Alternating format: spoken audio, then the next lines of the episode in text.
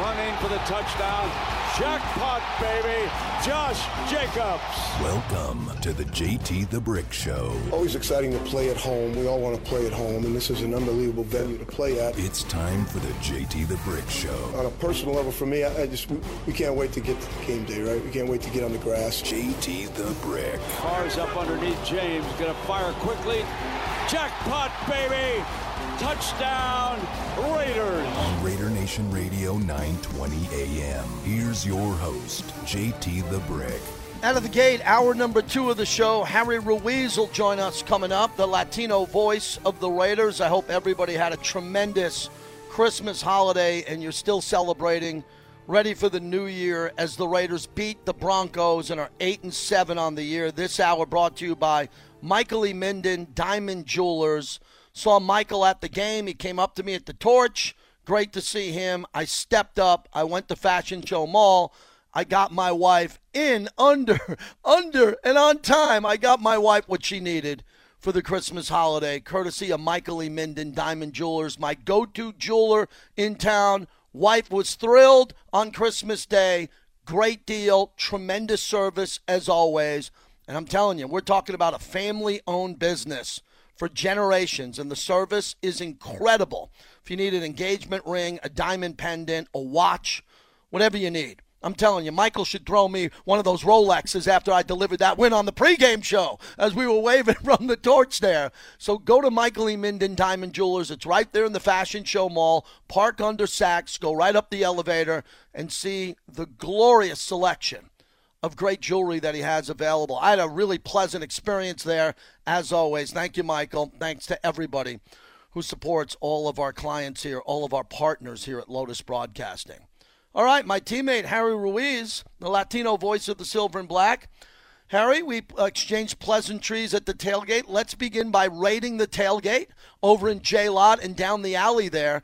Very impressive as families came together with holiday spirit.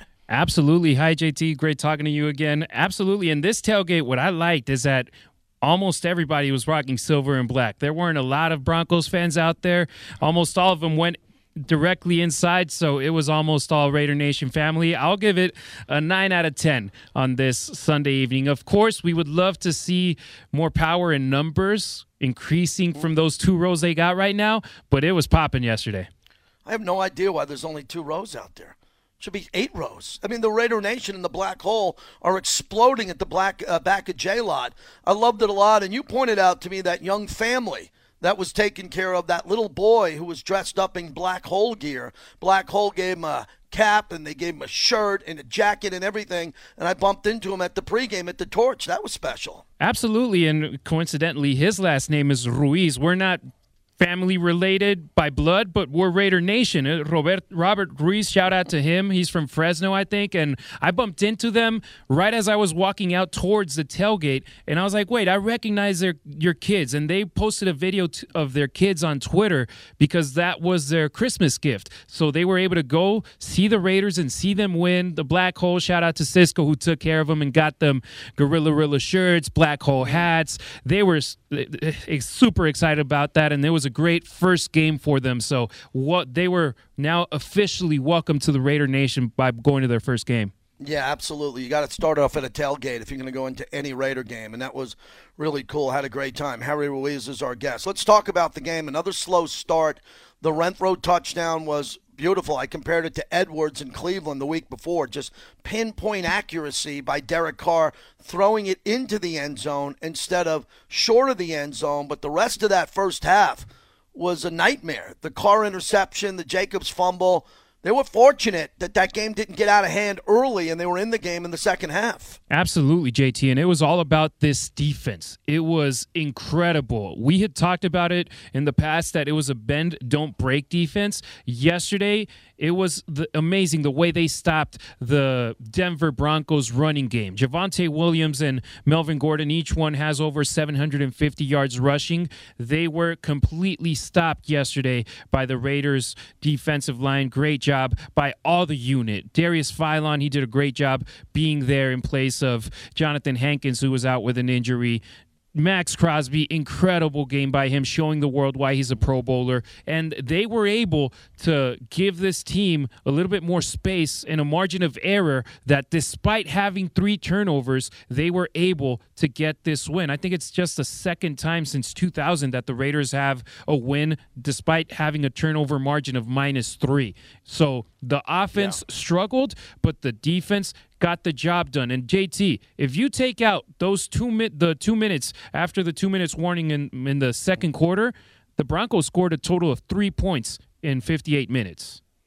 Yeah, they really struggled getting it going. And, you know, I thought Drew Lock was going to take more chances outside the pocket, but what I love what happened was by stuffing the box and Maxx Crosby and Yannick setting the edge, there wasn't really a way for Lock to roll right or left and have the freedom to set his feet and make a throw across his body to Jerry Jeudy or someone else there. So the pass rush was relentless. But Harry, you saw it calling the game from the booth. Talk about the linebackers in this game. I like this group of linebackers now the rest of the way.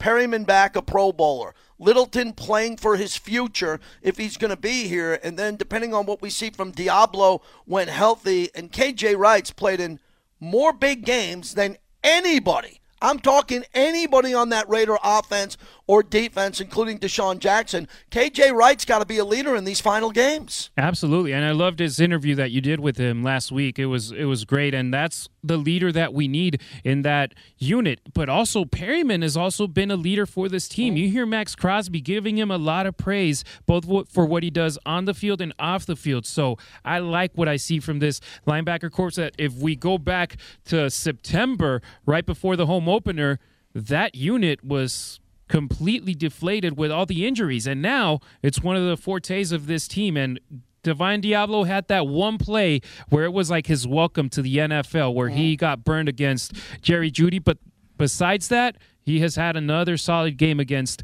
the um, this uh, Broncos team that Raider Nation doesn't like them, and Raider Nation is happy that for the second year in a row they were able to defeat them. Harry, it's tough to evaluate this Carr game because he was 20 at 25, 80%, 80% on 201 yards. But, you know, the, the, the fumbles and the interceptions were very costly at that time. But then he played injured, came back and led the team to a victory. How do you grade Derek Carr in a game like this? Back to back games in Cleveland and at home against Denver that his interception late in Cleveland could have been the reason they lost. His interception and fumbles in this game could have been the reason, and he wouldn't allow it. And he came out and showed grit down the stretch to win these games. Yeah, he got bailed out by the defense in both games, but at the same time, that's the kind of quarterback that you want. It's a series by series situation. You don't take what happened in the last series or game into mind of what you're going to do next. It's like, all right, we turned the ball over. Now let's go get points. Let's make something happen in this offensive series. So, in this drive, the Raiders did the job that needed to get done. A win by 30 points is the same as a win by four points like yesterday. So just get that win, rack it up. You're now back at the spot that you were at last year with eight wins. This team has an opportunity to keep fighting for their lives, and that's what they needed to keep that opportunity to keep going to the playoffs. And right now, how the things are shaking up, it looks like two wins will get them in. Yeah, it does look like that. One game at a time. Harry Ruiz, the Latino voice of the Silver and Black. I, I was surprised to see the impact that Desmond Trufant had in that game. I thought that he would be coming in and out, subbing particular packages there in a nickel. I didn't know exactly how much he was going to play. He got a tremendous amount of snaps, made great plays, was a shut down corner. A lot of those routes he shut down five yards off the line of scrimmage. Do you expect to see more of him going forward? This is what I'm liking about that Gus Bradley defense, JT. Mm. You go to the cornerbacks that were supposed to play in week one, and it's been a revolving door of guys just coming in and out, in and out, injuries, reserve COVID list. You go and see situations that usually don't happen in teams, and the Raiders have been able to be solid in that position. Heck, yesterday we saw Casey Hayward Jr. with Keisean Nixon and with Brent Desmond Trufant, and both of them actually Nixon and Trufant played very well. We didn't see Hobbs on the field for defense, only on special teams after being a week off due to being on the reserve COVID list. So Desmond Trufant, he shocked me. There was one play where I was thinking he got lucky on that one that the pass wasn't good by luck by luck. But besides that, he did a great job with this defense, and that's what we need in that spot. We need depth. We need this team to be able to plug in a player in case of an of an injury. And the Raiders have been very lucky that this Gus Bradley scheme has been easy to bring in former players of his, like Trufant, like Casey Hayward Jr., mm-hmm. like Perryman, like Facyson, who have been able to provide the Raiders to have a, be in a good spot defensively. Harry Ruiz, great friend of the show, part of the Lotus Broadcasting team, the Spanish voice of the Silver and Black. We're going to play after we wrap it up with you the Rich Bisaccia press conference, but Vinny Bonsignore reporting that Darren Waller, according to Rich Bisaccia, there's some optimism he could be ready for walkthrough on Wednesday. The Raiders would like to get him a few days of practice before getting him on the field. I think that's critical. I don't want to talk Harry about him being a decoy.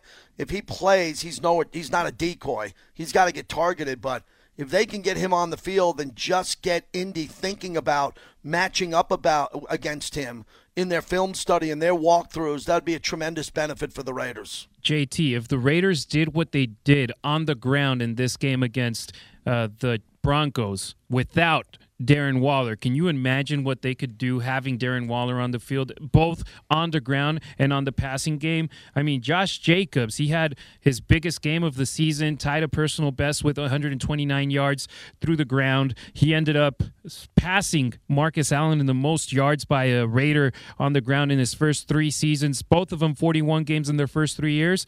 Jacobs, 2,892 yards. Marcus Allen, 2,879. I'm not saying that Jacobs is better than Allen, but we need to have the running game be the spark that this offense needs and be able to have our defense fresh. So whenever they're on the field trying to stop the Colts, they're in a great spot to do it. Harry, as we wrap it up, uh, we have you here for a few more minutes. I got to look ahead. I'm not doing it with the listeners today and the callers because I want to wait till Indy tomorrow, but I want to take advantage of you right now. And I'm concerned that if they run the ball too much in Indy, the game could get away from them early. I I don't know, and I'm going to have to work through this all week mentally because I like when Carr's throwing, and I think he can throw against Indy. Indy's got great linebackers. Leonard's one of the best I've seen in the last five years. Their secondary, I'm breaking it down all week long. They got guys in the secondary on COVID protocol. What are you sensing needs to happen in this Indy game? Run or pass first? Personally, I would go with the running game first Okay. if you're able to establish it. Because even looking at this game yesterday, less than 24 hours ago, they weren't able to do it until the second half. And that's why the offense in the first half was sluggish and they were only able to score points in one drive. So, in my opinion, it has to be the running game. You have to give them the vote of confidence of, okay, you were able to do a good job against the Broncos. Let's try and do it against the the Indianapolis Colts that are being hit again, like so many other teams, being in the reserve COVID list. And they they have actually is uh, Leonard on the COVID list right now. I have not seen him on the COVID list just yet. They have a bunch of other players, including T.J. Carrie and others. We'll report on that coming up here. There's a new. There was just, one of their insiders just put out their full COVID list, so I'll have that here in a minute. Yeah, it's incredible. I mean, every team and the Raiders, despite being hit in some sense, it's it hasn't been as bad as the other teams. So we got to give them props on that as well. Yes, safety Jahleel uh, Addae, he's on there. T.J. Carrie, who the Raider fans know. Malik Jefferson, the linebacker. Running back Marlon Mack, and tackle Braden Smith are all on the COVID reserve reserve list this week. So you know, again, I'm I'm not using that as an excuse or saying the Raiders could win. We'll we'll see how it affects the line, uh, the Vegas line, uh, as a gambling bet coming up here. But that's going to be interesting to monitor this week. So, Harry, as we wrap this up, what is next now for a team where, as you know, we love Raider Nation, but a lot of fans bailed a couple of weeks ago. They bailed. I mean, they were gone. I got the tweet, screenshotted the whole. They were out, and I'm welcoming them all back now. I left a little crack in the back door of Allegiant Stadium for the Raider Nation to come back in inside. This fan base has got to have a hell of a week and get behind this game. It's do or die in Indy. Absolutely. We've been through so much as Raider Nation these last two decades that I'm disappointed that some people walk away with the team being at 500 or near 500 after that loss against the Chiefs. I'm like, we've been through far worse. And you have to understand what the Raiders have been through this season with the loss of their head coach, with the Henry Ruggs situation, with the COVID restrictions that aren't as bad as last year, but you know that you still can't live life at 100% as you used to. So you have to be a little bit conscious of what's going on. And this Raiders team right now, they're over 500. JT, we're going into January with the chance of making it into the playoffs. The Raider Nation, guys, we have to be together as a family. We have to support our team. Believe me, if they read positive things on social media from their fan base, they're going to go into work with that extra edge and being like, you know what? I want to prove them right. Instead of having to see people with negative ta- thoughts and being like, you know what? I want to prove them wrong. Let's make them prove us right. Harry, tell everyone where they can find you on social media, the videos of you showing emotion, calling the play by play. Where can we get all that? Of course. Thanks, JT. On Twitter, you can find me at Harry Ruiz, H A R R Y R U I Z. On Instagram, Harry underscore Ruiz. I'm actually going home after I go hang out a bit with uh, Gorilla Rilla, with his wife and Rachel before they head out to Oakland. So after I'm done with that, then I'll go home and edit yesterday's videos. Take care, buddy. See you next Monday. Great talking to you, JT. Harry Ruiz. I can't roll the tongue that way like him. So I just say Harry Ruiz. Ruiz. Fantastic. There you go. Ruiz. Ruiz. Love that. All right, when we come back, Rich Bisaccia's press conference. And we're going to take some calls, too. A matter of fact, Bobby says, get to the calls now. That's fair. That's what we do here. Eric in Vegas. Thanks for waiting. Hello, Eric. Hey, buddy. You know what? Six, two Raider victories in six days. How, how? What a way to celebrate Christmas! And I'll tell you what. When I heard your take after the Raiders beat Cleveland. You're at the tavern. You are so passionate and so enthusiastic. I'm thinking, you missed your calling, buddy. You could be the next Tony Robbins. You're a motivational speaker. You were so great with that. You got me excited, man. You got me dust to dawn and pouring Raider shots all night long. That was fantastic. hey, dust till dawn, and, and, and hey, dust till dawn. You've been with this team longer than I have. This is this is go time now. How could you not be motivated? How can you not be excited, Eric?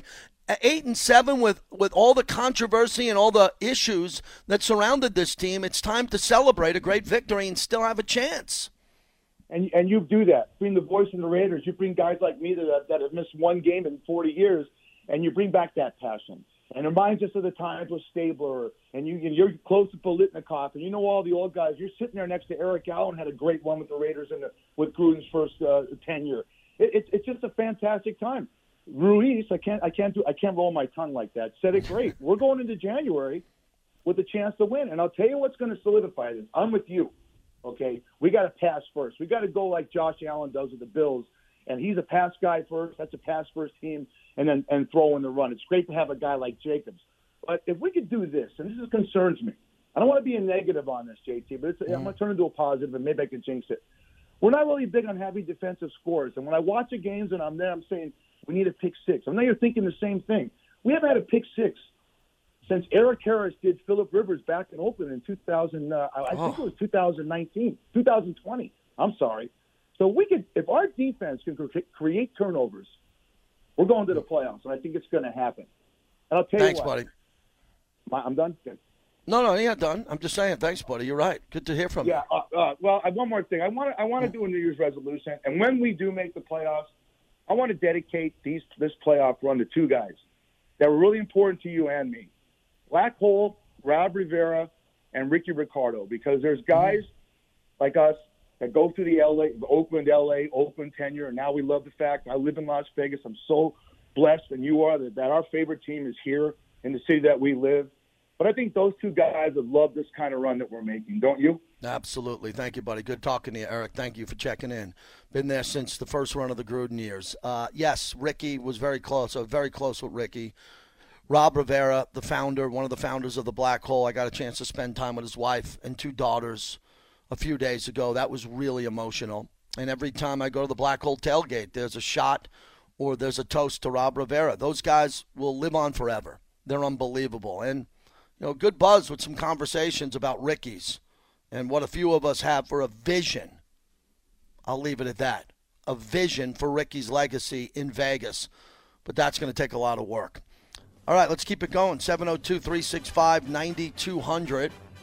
and we'll play Rich Bisaccia's press conference, and then the great Mark Anderson will join us from the Las Vegas Review Journal coming up.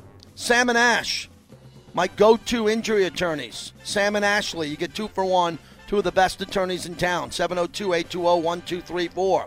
SamandAshInjuryLaw.com because you deserve what's right.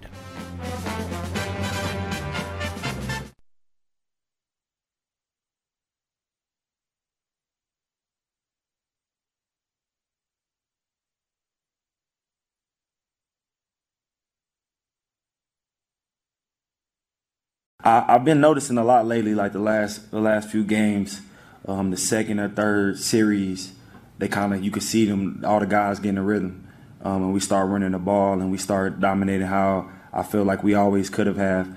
Um, I mean, just to see that growth and development, man, and, and see how I see every every day how they uh, work and things like that. Just to see them come out there and put it together and, and show the world what they're capable of. I mean, I think it's huge for them. Josh Jacobs and this team's running game is packed.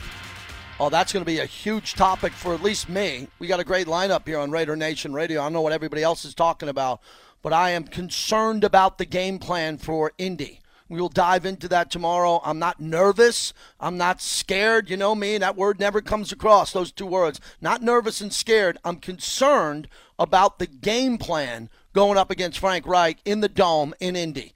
I would go down swinging with Carr not the running game. I'd like to get the running game going, but I'd go Carr over Wentz. I'll take the odds at the craps table with Carr over Wentz, but Carr's got to deliver. He's got to play great. He's got to have an epic game. Rich Bisaccia, the head coach of the Raiders, just addressed the media in Henderson. Here it is. Okay, uh, afternoon, everybody. Um, actually no new injuries uh, to report or um, anything of that nature. So um, with that, I'll, I'll answer any questions you may have. Hey, Rich, it's Tashan Reed from The Athletic. Uh, it, it, looks like the, the, Colts had a few guys uh, go on their reserve COVID 19 list today. Uh, it looks like they might be in the midst of maybe an, an, outbreak situation. Obviously, you guys just went against a team in the Browns in, in a similar setup. Are you kind of approaching it the same way, kind of just being prepared uh, for anything with that going on? Uh, we are obviously. It's, it's, it looks like it's been going through a bunch of teams throughout the league. You know, we haven't been exempt from it. What happened to us last week, and uh, we're certainly expecting things to happen as the week goes on. We're, the mentality we're going to have right now is everyone practices to play. You know, we went through it last week. I thought our guys did a a nice job with preparing to play, regardless of whether they're on the show team or the team. And um, we'll, we'll, go through practice this week with the same mentality. I'm sure we'll get more news as the day goes on and into tomorrow what some of our issues can be. Rich, along those lines, uh, have, have, any of your players, uh, you know, gone on the COVID list today? Well, I'm not really sure today. I'll usually get it about sometime two o'clock uh, after they've all gone through the testing protocol. I'll get it from our trainers about what our exact list is um, going into late this afternoon. We'll get that to you as soon as we get it. Hey, Rich. Um, you know, you've you've maintained uh, uh, one day at a time, one snap at a time, one game at a time philosophy, and there's only two games left, and you control your own destiny. Does that type of mentality has that uh, kind of led to where you are right now by taking that one game, one snap, one day at a time? Well, I, I think um, our, our, players um, have bought into that, you know, right? It's, it's really, we really just have one game right now. We, we have to get ready for the Colts. Obviously, we have to go on the road um, and prepare to play a game, you know, in a hostile environment against a really good football team. So our, our, our thoughts right now are about what's next. And um, they had a good day today of going through their, their workouts. I'll get with AJ about how that worked this afternoon. And then um, they'll have off tomorrow. I know some guys will come in and take care of business, and we'll start our, our practice on Wednesday and, and see who we have participating in that. So, um, each week is a different team, as we've talked about before. So we'll be excited about the opportunity to uh, to play the Colts, and that's really all we're going to think about right now. Hey, Richard, this is Vic. A couple of injury questions. Uh, you mentioned last week that Darren Waller was kind of making tedious progress. Is that still trending upward uh, at this point? And also, is there, is there a Nick Morrow update? Um, well, the update on Waller is uh, I think it was a pretty good day today uh, from talking to those guys and, and, from Darren. And so we're optimistic that he can be in practice on, on Wednesday's walkthrough. If he can be in practice on Wednesday's walkthrough, then I think when I, when I meet with you guys again on Friday, we'll have a much better report. If he's not ready to go by Wednesday's walkthrough, but he can get through Thursday, then I, I think at this point, because he's missed so much time, I think we'd love to have two to three days of practice with him so he feels good about his ability to go in and compete, and we feel good about his ability to help us and compete. I think we've we've kept him up to breast to this particular point going into last week's game, but I think now he'll have to kind of get himself to where he can practice and run around and run some routes and get some timing with Derek and be in position, body um, in the right position, so he feels comfortable. I think as well as us feeling comfortable on offense that, that he can help us. So I think I'll have a little bit more hopefully after Wednesday, and hopefully it's it's positive. Hey, Rich, I know uh, after the game last night, you said it looked like Derek Carr would be okay. Uh, when he spoke to us, saw it uh, after the game, he said he, he didn't feel too good in terms of the chest injury. Just after a, a day, and, and, I don't know if you had any tests or anything done today, but it, does, does it seem like he's in the clear coming off of that injury? Well, yeah, what I what I got from Chris today is I think he had um, he didn't cough when he was coughed. He felt like he was bothering a little bit. So what they ended up finding out was a rib.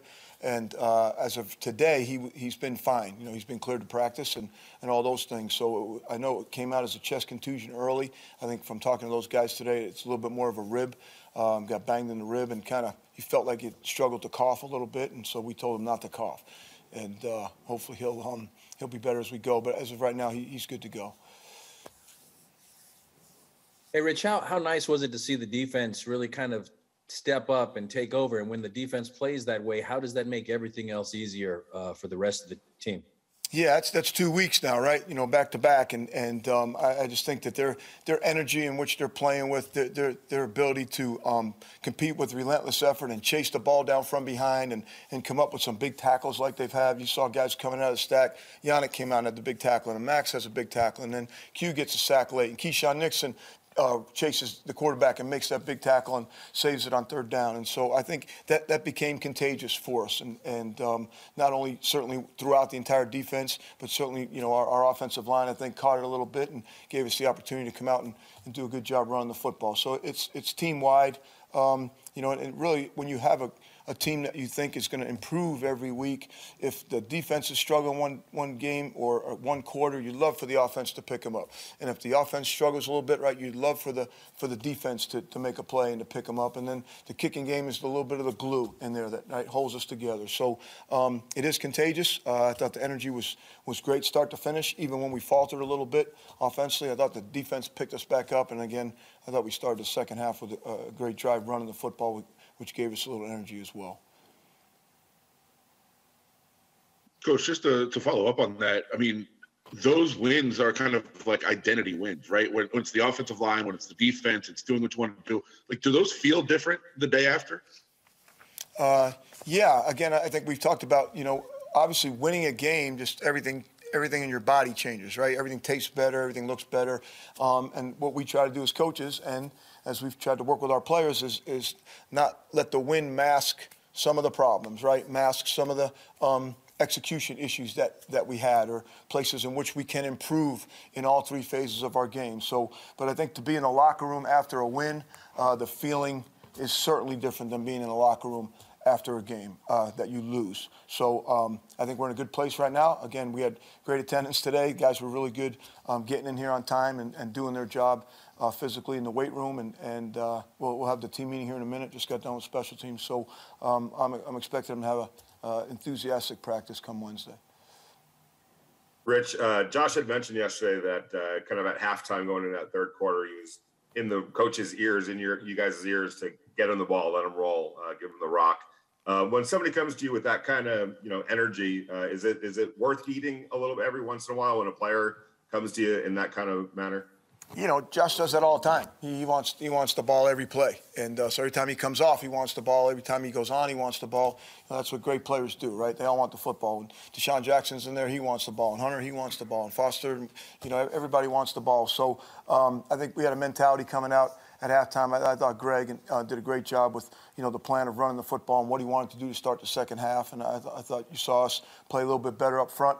Um, but also, we, I, I, thought we moved the ball up and down the field early in the game, you know, and, and uh, we had a poor execution right there before the end of the half on on, that, on a play that you know cost us. But I thought we came back again and we started to, the second half with a great drive. And, um, you know, I think all great players want the ball. Um, I think it's easy to say after, you know, you play pretty well is I want the ball, make sure you give me the ball kind of deal. So, um, you know, I, I, don't remember him actually coming to me. He did say it to me on the sideline about six or seven times. But, uh, yeah, I, I, think all players want, all great players want the ball.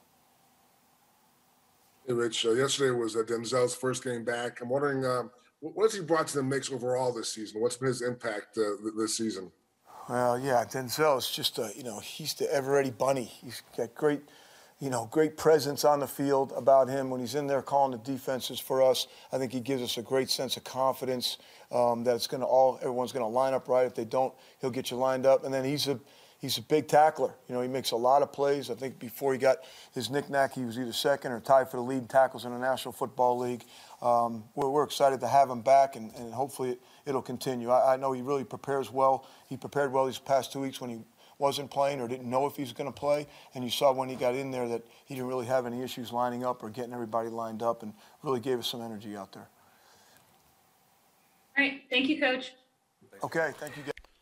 All right, so there's Rich Bisaccia excited about that. He had a lot to say. He has a lot to say. Good questions by the media there. We got some encouraging words about Darren Waller. So I don't want to go too far ahead. We wait till the injury report comes out, what happens Wednesday, walkthroughs and all that. Darren doesn't need to practice a lot, but I would say now he probably needs a little bit of practice to get back out there to show, you know, get his cardio back and to do all that coming off this injury.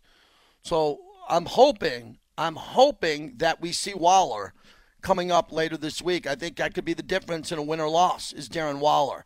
When we come back, we'll get to Mark Anderson, who will join us from the Review Journal. We'll talk to him about what's happening in Vegas. The Raiders win the Las Vegas Bowl going forward. UNLV Hoops. He joins us every two weeks. We're excited about that. And I'm excited. I'm getting a lot of text messages, calls from friends who are excited about the Raiders being alive. Raiders aren't in the playoffs yet. This this organization wants to win championships but you got to win two more regular season games to get into the dance.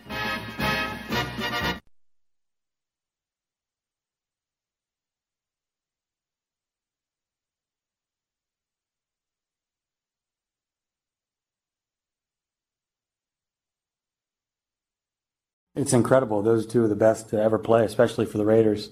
And so, you know, um, it's an honor uh, to be mentioned with those guys. Uh, I still it's not about that. It's about winning games for sure. But um, Derek's done a great job of giving me the ball this year, and um, the offensive line has done a great job of, of stepping up and you know letting them get the ball to me. So um, I don't know. It's, it's cool, but let's see how we finish this thing out. Hunter Renfrow, what a year he's had. One of the great years in Raider history. And I often talk to Fred Biletnikoff, the Hall of Famer. Often. I talk to Fred almost every day. It's a blessing in my life. And we talk a lot about Hunter Renfrow and Fred Biletnikoff, who's tied in deeply with the history of this team, the owner, uh, formerly Al Davis, his son. Everybody that we talk football about is really happy to be associated with this kid, Hunter Renfrow. He has those roots in Raider history for a young player. That is great. That is fantastic. Renfrow is the real deal.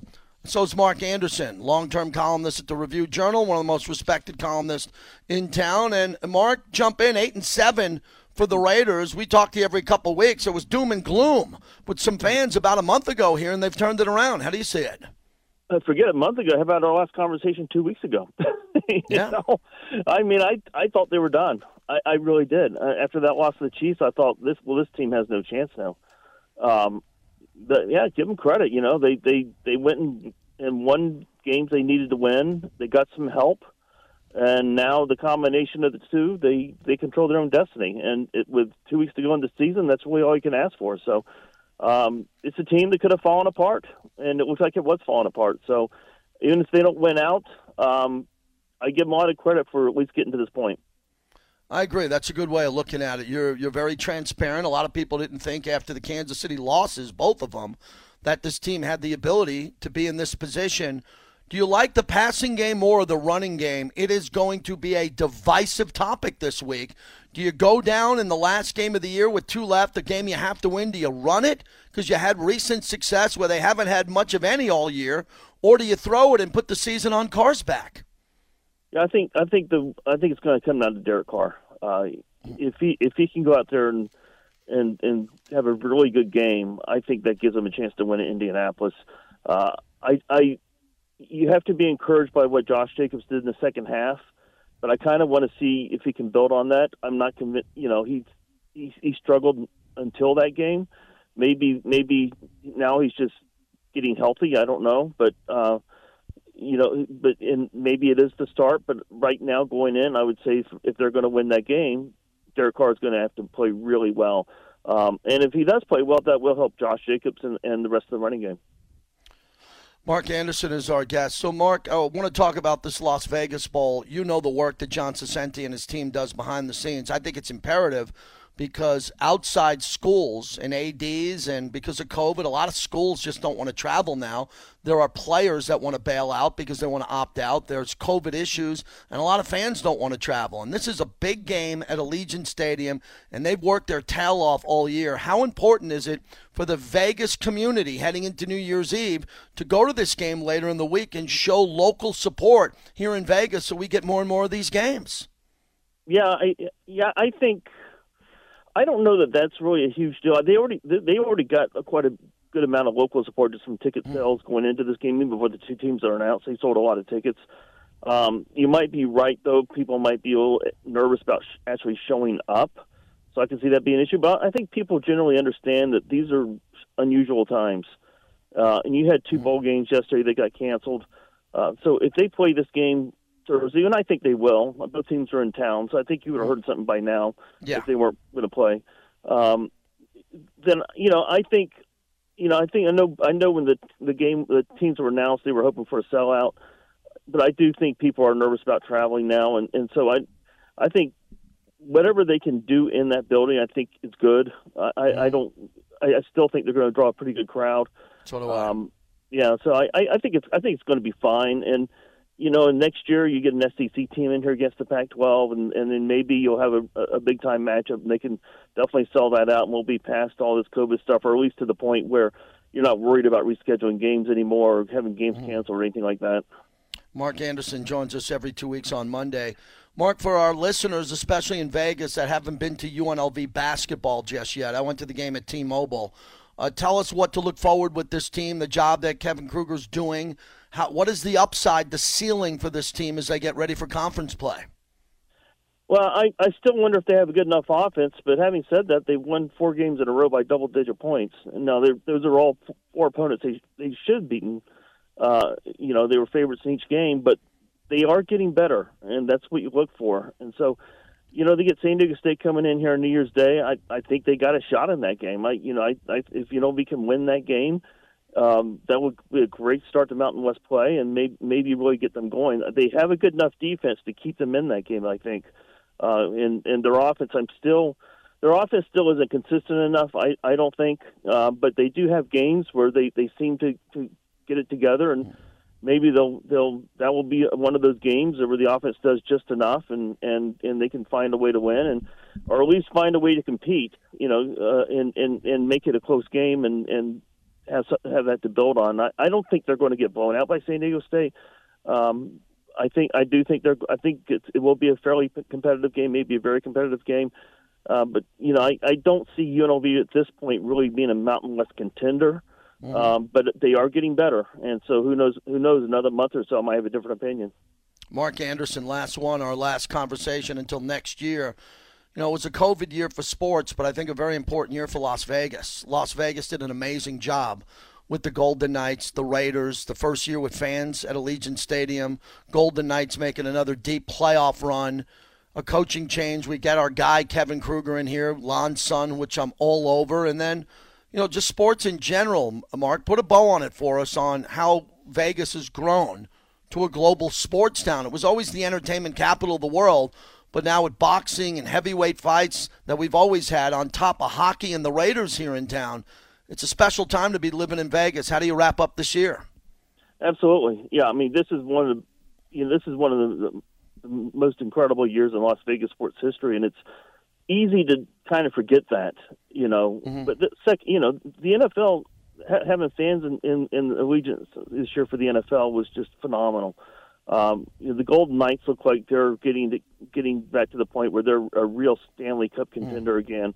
Uh, you know, you, now you're talking about the A's are talking about maybe moving here. We'll see about that. I, don't, I hope they're not using Las Vegas as leverage, but that's a very very real possibility. The NBA's been talked about for a long time. And then you look ahead to this next next year. I mean, just just the first weekend of I think it was the first weekend in February alone of four consecutive days. You've got the East West Shrine Game, uh, the NHL All Star Weekend, and the Pro Bowl. That's incredible. Yeah, You know, incredible. I mean, that really is incredible. And then later in the year, you got Notre Dame coming here to play BYU. I mean, it's it's just amazing. So, it's it's, it's I, I think it's uh, as good as great a sports year as this year is. I think 2022, if you know, this is all with the caveat that you know we don't know what COVID's going to do, but it ha- I think it has a chance to be even better. You got it, Mark. Happy New Year. Thanks for everything you've done for us this year. We greatly appreciate you and your friendship. Yeah, same to you, JT. I always appreciate you having me on on your show. You got it. Mark Anderson, appreciate that. He's right about this year in Vegas and how tremendous it's been. For those who travel and listen to us from out of town, we greatly appreciate you streaming the show. We don't have a we do not have a radio show without this streaming device. We don't. Not the one I would do. I wouldn't do one unless we had it global like this. This is huge. This was a big year for us and our partners and everybody because we had that stream at LV Sports Network and we have that stream on top of the power of Lotus uh, the biggest name in town when it comes to sports broadcasting. So I'm very, very thankful for that. I can't thank you enough. I do thank everybody I can when I see them in person, and I get a chance to see out at a lot of events, including at Allegiant Stadium. Adrian Wojnarowski reporting, the lead writer for the NBA. The CDC is shortening the isolation period for people who test positive for COVID from 10 days to five. Wow. So that is breaking news in the NBA because of the Omicron variant. What they're doing now is if instead of isolating for 10 days, it could be five. But remember, in these sports leagues, you cannot play if you test positive. So if you're vaccinated and you test negative quickly, like I think there's a lot of people out there walking around who are probably positive that don't know it because they're asymptomatic. But if you go get tested and you find out you're positive, if you're vaccinated, you get your booster, maybe it'll only be two or three days until you test negative again when you got guys like Cole Beasley and other players around the sport who cannot test. And the NBA is basically saying now, look, we don't want to know if you have any symptoms. Football's basically saying this. But COVID protocol is still very seriously. It's very serious as these numbers are alarming. I'm from New York. I watch the news, read the New York Times, I read the Daily News, I read the New York Post. I'm not politically triggered by a newspaper. I can read a newspaper and get form my own opinions. New York's under siege. Imagine being the Knicks, Brooklyn, Giants, and Jets. All these teams are dealing with this now. It's really difficult back there. All right, let's keep the phones going. Appreciate everybody today. Phones are outstanding for most of the days. Mitch in Jersey, thanks for waiting through the interviews. Go ahead, Mitch. JJ, uh, Happy New Year. Good You too. I say it is the best uh, defensive stand I've seen with the Raiders in quite some time. They shut down a good running game. They got themselves uh, a full test uh, ne- test next week. Mm-hmm. If you stop uh, Taylor, I think we got another victory. And too bad uh, Jamarcus Russell didn't. Uh, not Jamarcus Russell. I'm sorry. Uh, I'll back up quarterback, but Derek Carr, he's a trooper. He's tough. He's gonna stick it out the rest of the season. Thanks yeah, the appreciate the call. Thanks for checking in. Happy New Year to you, Mitch. I like the way Carr fights. I like the way Carr fights. Again, I'm not being critical of Derek. I'm just running a sports talk show. Got to see Derek have a big game down the stretch. There hasn't been a big game since Dallas. And that Dallas game with 26 penalties combined. So if everybody says that was a great game, that was not a great game. It was an exciting game because a lot of points were scored and the Raiders won in overtime on the Carlson walk-off. But that game had a lot of penalties, was sloppy, but Derek made all the big throws when he had to. And Derek made the, the last two touchdowns that Derek has thrown. I mean, the touchdown to Edwards in Cleveland and the touchdown to Renfrow in this game was fabulous. Uh, That should give Derek all the confidence in the world to attack the end zone, and hopefully Darren Waller is back. You know, I live a dream every Sunday or Monday, whenever the Raiders play, that I get a chance to work with Brent Musburger and Lincoln Kennedy on the pre and post game And this was an exciting one as my kids were in the Modelo Lounge. We were waiting to get the post game show from Brent Musburger, and here's how he wrapped up the Raider game yesterday. JT, have you settled down, lad, with all of our Raider fans today? Brent, I must have walked by two or three hundred Denver fans and said, "Where you going?" The post-game show go, "Where you going?" To Celine Dion. Adele's not here for weeks. Where you going? It's back-to-back years of a sweep. Let me remind the Denver listeners around the globe: back-to-back years in Allegiant Stadium and in Denver, swept twice. Go home. We thank you for spending your money here. Please come back again next year for the triple sweep. Brent, I'm ready to go. The post-game show's ready. What a send-off by JT. Just what I wanted for all these Bronco fans. He and Eric will be coming up with the post-game show. That was it yesterday. So that was fun to hear that. And the background noise was the speakers in the Modelo Lounge as it was packed and the sounds coming back and forth. And it's nice, you know, going back to the West Side Club days for those who were in Oakland. And we loved the years in Oakland. Didn't like them, loved the years in Oakland. And I always would go after a game, after the post game show, or when I wasn't even on the post game show a few years, and have a cerveza at the bar and kick back with some friends. And they'd always make you leave. It was always like, hey, man, you got like five minutes. And I'd be like, what are you talking about? This is Oakland. It's like, what do you mean I have to leave in five minutes? The Raiders just won. You know, last call, last call. Modelo Club Twitch, they give you an hour, I think. An hour. You don't have to race out of the game. Vegas will still be there for you, Raider Nation. Come on by and say hi on the post-game show. And uh, do that. Have a good time. Have some fun. Uh, stick around for a little bit. Chris in West Oakland. I didn't know you were there, Chris. Go ahead, wrap it up. Dad just got out of practice, JT. Haven't heard anything. But the favorite part of Brent Musburger's final call yesterday, he let everybody know the Raiders exceeded their seven and a half win total, and a lot of happy Raider fans would be cashing tickets. That's why I love Brent Musburger. Um, real quick, I, I'm gonna we'll talk about the Colts coming up. Listen, I said on the post game show, it was an ugly win yesterday, but a W is a W. Bottom line is it's set up for two games with the rest of the season on the line. Basically, we're in the playoffs now. Win and we get to be in the tournament at the end of the year. We've been there before. I hope this team figures it out and they they straighten it up. I believe they made it a lot tougher than yesterday. I don't think it had to be 17-13. I think they could have put 28 or 30 points on the board, but I'm not going to bitch because we came out of it with a W. They will have to play better against Indy, but as I close this my call yesterday on the post game, JT, after all the turmoil, tragedy, and dysfunction of this season, to be going into January with our fate still in our own hands, I don't know that we could have asked much more than that. I'll call you more about the, the Colts game, what I think they need to do coming up. Um, thanks for letting me get in here Yep. before you're done, and uh, talk to you later, my friend. You got it. And remember, I'm on every night, Sunday to Thursday night on Mad Dog. You should all have Sirius XM. It's real cheap, it's real easy, and it's fantastic. And you can catch me from 7 to 10 and get some Raider National calls in. Hear from some Raider fans around the globe. That's what I want to hear. Thanks to Bobby for putting the show together. Harry Ruiz was great. Mark Anderson. And now tomorrow we're trying to book shows and have an indie edge. Uh, Indy is listening. Raider Nation have a big week here on the flagship. It's an important week as the Raiders are alive at eight and seven, looking to go nine and seven, and hopefully jump the Colts. That'll be our focus the rest of the week. Have a great day.